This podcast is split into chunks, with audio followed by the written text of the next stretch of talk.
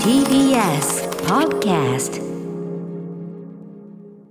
歌丸さんこれすごいよ。これ急に来た。ねどうしたんですか、やぶから棒に山本さん。このめくれる音。このめくれる音。ああ、本ですかね。森田義満全映画。はい、あのー発売はね9月16日来週なんですけども山本隆明さんは、えっ、と執筆者なので、はい。一足先にですねはいちょっとあのお届けしたというかね次第なんですけどねいかがですか？ちょっとまず自分のところ乗ってるで多いっていう。乗ってるでおい。乗ってるで多いあの分かります。僕も自分で編著関わっていながらやっぱこうね本としてすごいもうねじあの自分のあれの編著の本なんで言うのもあれですけどすごいかっこいいすごいいいなんていうかなもう作りがすげえいけてる本だしはい。このメンツね。いやとんでもない人がもう帯にずらっと50人超え、ねえ。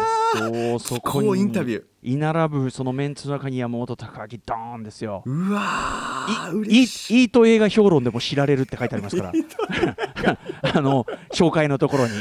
アトロックと歌丸さんのおかげで もうこえーんなねもう500ページ以上なんですけどボディがすごい。もうボディボディボディ。このボディ本ね本本のボディね。本のボディすごい。かっこいい。うんそうなのよ。分厚いけどでも重くないんですよね。重くない。そうなんであすよね。のこれねポイントはね、ええ。あのこの厚みのその本に対して、ハードカバーじゃないっていうところがポイントなんですよ、ね、確かにそうだ。結構映画本でこれだけ分厚いと大体ハードカバーなんですけど、でやっぱまあそれ確かに重厚さとかも出るし、ええ。まあ、僕あの要はねあの置いて名の読んで名のと言われるええ。あの置いとき本としてはやっぱりその重厚さ良かったりするんだけどこれはやっぱりそのあん分厚いんだけど重たいっていうまずさ重たいって形容詞が森田義満的じゃないわけよ。森田さんらしくないわけよ。だからやっぱそこは読みやすく軽やかでもあるというねボリュームはあるけども、というところはやっぱその想定の部分やっぱりこだわったところじゃない？やっぱりリトルモアがね。もう当然めくりやすいですし手に収まりやすいっていうか字も意外とでかいしちゃんと読みやすいんじゃないかと思うんですよ、ね。もう愛情っていうか熱がもうたっぷり、ええもう写真もふんだんだしもう森田マニアになれるぜよ これは、ねありがとうございうまわすすごい全部の映画の表昨昨日もね私8時台の特集そしてプラスこの後9時から公開されるあのポッドキャストでもあのうん。森田義満さんに関してうん森内さんにいっぱいプレゼンしてる昨日のあれでもねちょっとね終わってからあーって言い忘れたこととかいっぱいあったりして。あそうですかあの森田さんのキャリアをガーッとね1時間でこう外観するみたいな中であの最初の実質制作映画のこの僕がやってる特徴の中では一番最初に当たる1978年の「ライブイン茅ヶ崎」っていう映画がありますけど、ええはい。まあ、あの片岡義雄さんがね、えー、記念順でもう大絶賛したという、まあ、異例の本当にピックアップしたというね本当にまさにフックアップというかね、ええ。あの素晴らしいんですけどそれの話の中でもう一つ皆さんにねあの森田義満さんのことあんまりご存じない方にもフックになることで言うと、チラシを、えー大友克洋さんが書いてるんですよ。ほうほうほうもうご存知、アキラドームなどの大大友克洋さんが。はいで、まあ、それも非常に、要するに、まあ、大友さんが非常に活躍しだした頃1970年代後半というところもあるんですけども、なんとこれ、なぜこれが実現したかというと、まあ、大友さん、まあ、いその当時ももちろんすごい才能として注目はされ始めてたけど、やっぱ今のようなね、そのなんていうかな、誰もが知る、えー大漫画家ということではなかったんだよね、まだね、まだ知る人ぞ知る存在というか、えー漫画好きの人はもうアンテナ張ってる感じだったと思うけど、はい。で森田さんが、まあ、すごく好きで、大友さんのことはいち早く。はで大友さんにファンレターを出したと。でファンレター出してでそのぜひ自分の映画のそのチラシを書いてほしいっていうんで新宿の喫茶店でね今はなきカトル屋って言ってましたかねマンモス喫茶カトル屋で待ち合わせて、えーその打ち合わせしてみたいなことを書いてあるんですけどなんと大友さんにファンレター出した人間はお大友さん的には要するに初めてファンレターもらったと。へえだから大友克洋のファンレター1号は森田義満っていうなんだこの なんだこの話ってヒいう。ストリーすごいな。なんだこれっていう。ヒストリーがすごい。そうもちろんその、えっと、チラシのねあれも実物大になるのかな？あのあれとしてその本の中にですねあの入っております。ただ問題はねやっぱりそのえー、それって原画とかどうなってるんですか？って言ったら原画は森田さんのご実家にあったんですが、えーその何年か前に火事があってえー原画焼けちゃったということらしいんですよね。これはなかなか惜しまれるあたりではありますけどね。そうなんそんなエピソードを話し忘れました。なるほどありがとうございます。ずっと聞いてられるなと思いながら聞いてました。森田義満漫談と言われるこの。そうですね、えー。もう楽しかったですよ私、昨日はもう、まあ、さうん。もう本作った直後でもありますからね。私も昨日はもう完全に何も見ないで話してますから、もうね、すまあ、本は本は見てるけど、ええ。本はちらちら見てるけど、まあ、でもノートとか別に作らずにね、もうこういうことなら別にもういくらでももうフリーハンドで、フリーハンドでやらせてこれは。えあ宇多丸さん素人の質問していいですか？この森田芳光全映画の本を前にして、ええ。そのいろいろこう作品に関して書いてくださってるじゃないですか、うんうん。なんかこの作品を見てから読むのがおすすめなのか読んでから作品どどっちがいいですか？うないさんもねそれちょっと悩まれてたんですけど。あそうですか。ええあのまあ、みもちろん見てから読むのが当然いいと思いますけどね、ただ、見てから読むとまた見たくなると思うんですよね。あじゃあサンドイま、ッチがいいんだ。500%また見たくなると思うんですよね。確かにそうだそうだ、うん、えあの、昨日そのあのある種ビ昨日はもうビギナー向け完全ビギナー向け特集という。でもね意外とうなやさんも3本も見てて、はい。あのそこが面白いですよね,、ねあの世代とかになるとあの、うん。確か宇垣さんとか話しててもこれとこれは要するにその森田作品という意識がなくはい見ていたみたいな、やっぱ世代によってやっぱそういうところもあってこれ面白いですよね。で、ね。あのまあ、でもとはいえそのどういう人かっていうのを知らない人向けに当然やったわけですけどだからそこでおすすめした一連のやつだからのようなものとか、ええ。まあ、もちろん家族ゲームとか、はい。そういうのはうん別に説明なしでいいんじゃないですか。でもそのやっぱり評価があんまり今まで高いとされてこなかったものとかに関してはひょっとしたらこれを読んでみると価値がよりこうた最短で分かるというところがあるのかもしれないですね。とかね。でそれに関してはそのポッドキャストの方でこの作品はこういうふうに言われがちですがみたいな。ここが見どころでみたいなのは実はあの別冊アフターシックスジャンクション今日夜9時から公開されるポッドキャストの方ではい。またおじさん昨日ねもうずっと喋り倒した後にまたマイゲームマイライフ生でやってそのもうすでに喉が喉が渇ききっていてそのボリュームすごかった。でその後特集。そ の後またポッドキャスト1時間ぐらいやったんですけどちゃんとケンタッキーでねケンタッキーを食べて間に、はい、ケンタッキーフライドチキンでチキン入れて。腹ごしらえしてあそうですか。えーやらせていただきましたね。高校高校以来あの例のクッキーを食べましたんでね、高校以来のね。はい、高校の時は毎日食べてたんですけどあのクッキーに。はいえハニーハニーなんだハニーなんとか垂らして、美味しかったですそれで腹ごしらえをして やらせていただいたので万全でございます。お疲れ様です。ただその最初のうちはお腹いっぱいになってしまって、最初のポッドキャストの最初の方は眠がってます。そういう状態でございますお疲れ様いやでもとにかくあのーこの週末ぜひ山本さんね、ええ。あのーこの本お供にぜひ。いや本当ですよ。毎週末っていうかもうこれはじっくりたっぷりですね、うん、いやーそしてまた歌丸さんにそれをお話しできるっていうのあそうね。読んだ感想もぜひ伺いたいです。しあのねあのもちろん僕の部分をさることながらやっぱり皆さんの希望された文章はめちゃめちゃ面白いんでねこちらも楽しみにしていただきたいですしね。ありがとうございます。あと森田さんのコラムがあの、うん当時あの昔とかいろんな時に書かれたコラムが今やましててね、ええ。その文章もやっぱめちゃめちゃ面白い。あとねそうだこれも見どころなんですけど、森田さんといえば毎年の年賀状が面白いということが有名で。ほうほう毎年の年賀状に、うん。えっと今年流行ってほしいものとか要するに森田さんお得意の未来予想というのかな。ちょっと先よちょっと先未来予想が毎年書いてある、でこれがまた今読むと面白いんですよね。いやそれこそねリモートでの在宅バイトとかそういうのが入ってるわけですよ。え今をなんか見てるような感じ。そうなんです。そうなんですよ。すごいですね。今となっては結構あるけどもみたいな。でもこれ書いたのは全然80年代ですとか90年代ですみたいな。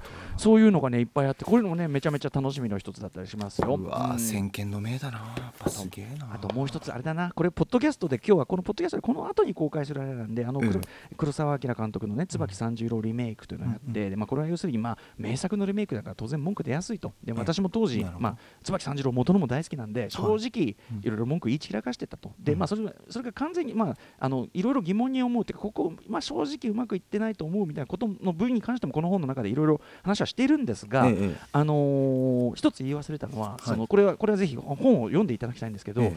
あのーその椿三十郎公の最後のそのコーナーの最後のところに書いてあること、これをぜひ読んでいただき私はだからその椿三十郎って作要するにその森田さんがどういう覚悟でこの作品に臨まれてたかというので。ちょっとこれは熱い話なので森田さんってなかなかそういう熱い面昨日もね要するにそのメッセージとか熱い気持ちみたいなのは本当は入ってるけどまあテレ朝さんだしまあ東京っ子だからそういうのをもろには出さないんだと。素敵じゃないですでかももろに出さないからってそれがないわけじゃないし、なんなら人一倍熱いんだよと、うん。えーそれがねちょっと私その今回のいろんな研究の中で垣間見る瞬間があってそのあまりのその秘めた熱さにちょっと落類してしまう場面があってですね、そういうところとかも含めて、まあ、その落類だなんだっていうのはね森田以外似合わないぜ森田以外涙はなしだぜということかもしれませんが、はい、こんな感じでね、はい、皆さんぜひ 9月16日、本当すみませんね、こんなの。いやすみません。僕はちょっとねもう我慢できなくてずっとさっきからメイトしちゃっててね、あの、はい。私はだから先週にあのいち早く手に入れてもう先週末をニコニコ語で過ごしました、えーね、山本さんもこのから先ニコニコで。で、はい。まあ、ぜひ皆さんは9月16日以降は手に入れられますので。ニコニコしてください、なんならね、これあの、もちろんね、あのー値段に対して非常にお安い本だと思うんで、え可処分所得ある方はぜひね、あの生活に支障のない範囲で、これはぜひもちろんね、お買い求めいただきたいですしえ、あの若者とかで、なかなかこう買う余裕がないという方は、皆さんぜひですね、お近くの図書館とかに注文していただくと、は図書館が注文してくれる。図書で図書館注文分ってのはこれはもちろんこれはプラスになりますから。優しい。で図書館に入るこれはもういいほほほ誉れだもんねいいことですからうちの母にも、ねあの買う買う私は一個冊はそれはあれだけどもあの近所の図書館にも注文しとけそんなこともあなたあなた図書館入り浸ってんだからついでについでに言っといてくれみたいなこともね。なるほど。いやすみません。もちろん買っていただくのがもちろんね一番ですよ。もちろん買っていただく、はい。それは本文ですけども、うん。お若い方とかにも読んでいただきたいというね、ん。一つの手まとして。ず読んでほしいとにかく。あとね僕は前から思ってるんだけど図書館もっとみんな使った方がいいよってああそうですね。なかなかね。便利ですよっていうのがありますからね。使っていきましょうはいはい。すみません、リトルマンに発売前に図書館使いなんてこんなこと言ったら怒られてしまいますけど、森 大満人は買ってください。はいわかりました。はい、ということでございます。はい。始めましょうかね。アフターシックスジャンクション森田芳光全映画。9月10日金曜日時刻は6時11分です。ラジオでお聞きの方もラジコでお聞きの方もこんばんは。こんばんは。TBS ラジオキーセーションにお送りするカルチャーキュレーションプログラムアフターシックスジャンクション通称アトロクです。はい、パーソナリティは私、ラップグループライムスターの歌丸。本日はライムスター所属事務所スタープレイヤーズ会議室からリモート出演しております。そして、はい。TBS ラジオ大学スタジオにいるのは、金曜パートナー TBS アナウンサーの山本貴明です。そんな山本さん、ええええこの1週間、えいかがお過ごしだったんでしょうか。ちょっと最近ですね、まあ、その時期も時期もありまして、あのーまあ、今早朝の番組の「ハイドキ」っていうのを担当してるんですけど、それまたちょっと番組新たにその枠がなりまして「うん。あのーザタイムという番組が始まるので朝で。で僕ちょっとハイドキ、まあ、その終了するので。これ 10, 10月からみたいな。そうですね、んん10月からの期でということで、うんうんじゃあどんなことしたいみたいな？あのやっぱ半年ごとにあの、うん。部長面談っていうか、そういうのがあって最近部長面談してたら、うん。やっぱなんかそんなこと言う人初めてだったみたいなこれから何したいみたいなその意向を伝えるわけですね。そうですね、うんうん。そんな時期で最近で言うとだからそれで、うん。あのうんとにかく、僕やりたいことは外に出たいと外に？あのロケとか取材とか中継とかうんとにかく自分で目で見たものをは言葉にして伝えることがずっとしたいんですと。はあ。ずーっとそれを言ってたんです。それとあとナレーションとか、うんうん。まあ、声優業っていうかうんうんうん。声だけの仕事っていうか、はい。もちろんラジオもってこともきはい。言って、うんうんうん。そう。それ伝えてでいやそのスタジオとかじゃなくてみたいな、うんうんうんうん。スタジオとかじゃないんですって。ええもうロケとか外です。外でうんうん。目にしたものを口にしたいんです、うんうんうん。スタジオえ？って言ったらいやそんな人初めていろんなアナウンサーの方がこれからこういうことにトライしたいとか、こういう番組やりたいとかって意向を伝えるときに、はい。外に出たい。でもその、はい。あのね今の山本さんの言葉がすごく素敵ですね。あ。目で見たものをはい。言葉にして伝えたい。そうですね。これは素敵。そうすごい。だから普通は多分さ、はい。ロケで回るなんて大変じゃないのとかさ、うんうん要するに大変なみんなあんまり実はやりたがらないことの部類ええにむしろ入れられちゃうようなことだったりするのかな。多いみたいです。はい、うん、そういう人の方が。なんだけど山本さんはそうなんですよね。しかも今だけじゃなくてずっと何年も前から言ってて、うんうん。あ僕そっちがやりたいんだなってもう何年も前からもう意識があってこれだと思って言ってたんですけどやり、うん。い言い続けてたんですけどやっぱこうスタジオが多くて、うんうんそれもありがたいんですけどそれさ、はい。そう思うに至ったきっかけとかあるんですか、えっと、なんかずっと昔からもやもやしてたんです、うんうん。というのは例えば、まあ、ちょっと根本なんですけど、ええ。例えば目の前のニュース原稿を読んだりとか、例えば中継先の人が伝えてくれたことをスタジオで受けてとか、うんうん。なんか結局うんうん。なんなんだろうな。げ目の前にあるものを読んでると、うんうん。それを受け取ってそれを読んでるっていうか、うんうんうんうん。その解釈はもちろんするし思いを入れるんだけど、うんうんうん受け取ったものを伝えてるっていうことの違和感がうんうん。ずっとずーっと、まあ、自分で自分で見たわけじゃないのに自分で調べたわけじゃないのにそうです。な。んかみつなぎ役みたいな、うんうんうん。なんかバトンをもらって次に渡してるみたいな、もちろんそれもね大事な仕事もちろん大事なんですよ。大事なんですけど、自分の中でははいそれがずーっと入社当時からちょっとずつちょっとずつ積もっていって、俺なんかここにいる感じじゃないなーっていうのがあってやっと30過ぎ30前半ぐらい折り返しぐらいから、まあ、なんい結構言えるようになったので自分の意思を、うん。なので伝えててでずっと変わらず今回も伝えたら、うんうんいやーそんな人い初めてでしたこの面談でみたいな。逆に言うとだから今までそういう意向を伝えてたのが、はい。あんまりと受け取ってもらえなかったってことですかね。そうですね。分かった分かったって言ってくれるんですけど会社としても話聞いてくれるんですけど、うん。まあそのあのいただく仕事っていうのがやっぱりスタジオだったりとか、まあね。うん曲でニュースを読むってことだったんで、うん。うんうんそうなんですよね。ーそう。でもそれはすごいじゃあご自分で例えば取材し取材してとか、はいだそれこそ別に顔とか映らなくていいんです、んうんうん。取材先で見たものでディレクターと一緒に行ったりして、うんうんうんで映像を撮って、うん。声だけでもいいから自分の声で温度で見たものをこう声だけで載せたい、うんうん声だけでもいいから、別にその映るとかじゃないんですって言ったら部長がもう「えーそんな人なんですか? 」いろいろ何も部長変わったりするんで、まあね、でも山本さんはまあもちろんそのいろいろこうなんていうのかな華やかなところの仕事もされてきたからっていうんで意外,、意外だったのかもしれないですけどありねがたいことでございますが、なるほどね、はいそんな時があったんです。面白いし面白いしうん。なんかいいね、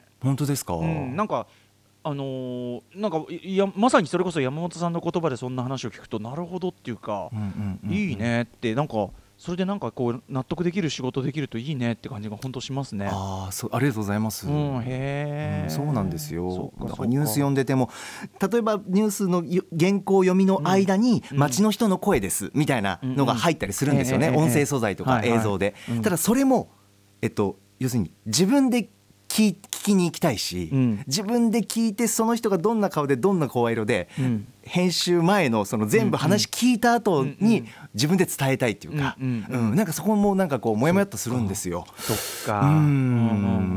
だから、まあだから、うん。まあじゃあ番組に作りに深く関われるような体制のところが、はい。にがあれるならっていうかことですよね。そうですね。ですからアトロクでももちろん歌丸さんあのゴーサインいただければ、あのええここちょっと取材してとか、あーここ行ってきなるほどね。てとかさ飛び出して今日って言ったらもうピューっていきます。ああそうですか。確かにね。確かにそのこの番組だって別にロケっていうかね、はい。取材とかしたっていいんだもんね、そうですね。はい。顔顔飛んでるところだいあったら僕見つけに行って歌丸さん今っつって見えてますっていうことをやりたいんですよ。やりますか。やりたいんですよ確かに確かにやりたい。録音でもいいから。僕全然その飛び出し系、自分じゃなくてもいいですけど、はい。その違う場所からなんかみたいなのもすごい好きだから、ええねまあ、もちろんその分手間とかかかるけど、うんうん。でもそれだけのことあると思うんで。え、はい。本当にゴーサインください。いいですね。くださいください。今年のまあ、ちょっと状況にもよりますけど去年ね大晦日ブラブラ歩きやりましたけど今年のブラブラ歩きは山本さんが外歩いて私がスタジオで受けるっていう。それはでも歌丸さんがブラブラするからいいっていうコンテンツなんでそれはちょっと恐縮します。私もあの目に映った看板とか読んでるだけなんいでやいやそれが楽しい それが楽しいです。あとココア飲んでるだけなんで。合間合間よこんなにもう飲みたくねえよっつって。毎年あるから嬉しいんですよ、えーオネスティがねオネスティが鳴り響く大晦日の夜ですけど。い。やーね早いですよ。迫ってますよ、えー。ねえいやそうですか。いやあのこの番組でもちょっとそれを踏まえた当然企画みたいなのもと考えてもいいですしもう使ってくださいというもう一言でございます、へえ面白い。やっ本当にぱり山本さんい。いですねなんかね。いやなんか自分の中でね納得しないっていう、なんかその気持ちの強さが出ちゃったというか、すいません。でもさそのなんていうのかな、すごくいいいいこいいいい風になっていくならですよ、はい。そういう発想アナウンサーの方が今までにないその外に出てきたりとか、自分の目でそれもなんていうかな例えばおそらくはさっき伺ってるとその事件とかさそういう大、事件性とかじゃなくても、はい。っていうことですよね。何でもしたいです。はい。なんかそのうまくその意思意思というかそのやりたいことと、うんアイあなんか新たなアイデアがなんか新しいタイプの番組っていうか、うんうんなんかおお話を伺ってても、はい。なんか今までなかったようなタイプの番組の企画みたいなところまで消化できるといいですね。なんかね。ああいいですね。なんか。まうん僕ちょっと想像したのはニュース原稿を現地で書いて、ええ。現地で見たものを全部踏まえて現地で自分で書いてその場でニュースをお伝えしますって言ってうんうん。ニュースを伝えて、うん。理想はまた移動して次のニュースニュースの、おネタのところに行って、うん。そこでまた原稿を書いてそこで伝えるっていうかなんか現場で全部。まあ、記者とアナウンサーをか兼ねてる感じですよね。うんうんそうですね。れは報道フロアじゃなくて、うんうんうん現場で伝えたいニュースをっていう、うん。でもそういうさこうだから多分さアナウンサーってこういう職分でここからここまでをやるものみたいなのが別にも,、はい。もちろん今も決まりはないんでしょうけど、ええええ。その定まってきすぎちゃってるところ、うん。ひょっとしたらあるのかもねだからね。そうですね。本当は本当だから多分、うん。あの放送黎明期であれば、いろんなことやっててやるしかなかった、はい。多分その人もいでもないからみたいな、ええええところとか、今だったら普通になっちゃってること当時は普通じゃなかったとかさ、それこそその旅旅ロケ番組っていうかさいろんなとこに行って紹介する、例えば伊丹十三さんがいろんなとこ行ってやってたみたいなのが実は走りですよとか。ああなるほど。なんかそので今となってはいろいろあるけどもみたいなのってあるじゃないですか、うんでも、なんかその当初のさ最初のやる人他にいなかった時代うんうん。のなんか精神立ち返ってというか、えええそれこそアナウンサーだってもっといろんなことやっていいし。やりたいですね。ね。えー嬉しい。っていうところからこう、なんていうの？テレビってこう一通りやり尽くしたように見えるけどそうでもないなとかね。あーうん。あるいはそのなんていうの？いインターネットとは違うなみたいなところがやっぱり出てくるとこかもしれないし。ねそこの力っていうかそうそうそうできることがあるんじゃない今だからこそそういうねそうですね。ことあるかもしれない。あありがとうございます。ちょっとなかなか。なんかいいいい感じの仕事ねあれあの要はその話聞いたとこがうまく本気で回してくれるといいですね。そうですね。ちょっと可能性出てきてるんで、うんうん。あとまたこの番組でお伝えできたらなと思います。ありがとうございます、はありがとうござい興味深い話でした。はい。本日のメニュー紹介い。ってみましょう。はいえー6時半からは週刊映画辞表ムービーウォッチメン。今夜歌丸さんが評論するのは冴えない高校教師たちが血中アルコール濃度を一定に保つといろいろうまくいくという理論を証明しようとする 一風変わったドラマアナザーラウンドです。これでもこの理論も これね。あのこいつこいつら勝手に変換してるだけだから。うん、あの私あのいろいろ考えたんですけど本日は一応シラフで評論します、えー、7時からライブや DJ などさまざまなスタイルで音楽を届けるミュージックゾーンライブダイレクト。今夜のゲストはまたまたすごい人が出てきちゃいましたね。ファーストフルアルバム「カルチャードッグ」をリリースしたばかりの若きクリエイターメガシンのすけさんが番組初登場です。そしてはい7時40分頃からは企画期間限定企画ブレインスリープ presents ねえ入眠2021そして8時からは番組で紹介した情報や聞きどころを振り返るアトロックフューチャーパスト今夜は映像コレクターでビデオ考古学者のコンバット RECさんと一緒に今週の番組内容を振り返っていきます。そして宇多丸さん今夜は最後までいない日ですね、はい、申し訳ございません、えー東京 MX バラ色ダンディに隔週で出演していて今週は出演する週なのでちょっといません。ちなみにバラ色ダンディでタマさんと前ね室井さんとかとやってる時に、ええ。あのー酒飲ませろって要求して あのー酒飲んでやってたんですけど完全にあのーアナザーラウンドを。精神でした。さて番組では皆さんからメッセージいつでもお待ちしております。歌丸アットマーク tbs.co.jp まで各種 SNS も稼働中です。フォローお願いいたします。それではアフターシックスジャンクション行ってみよう。After Six Junction.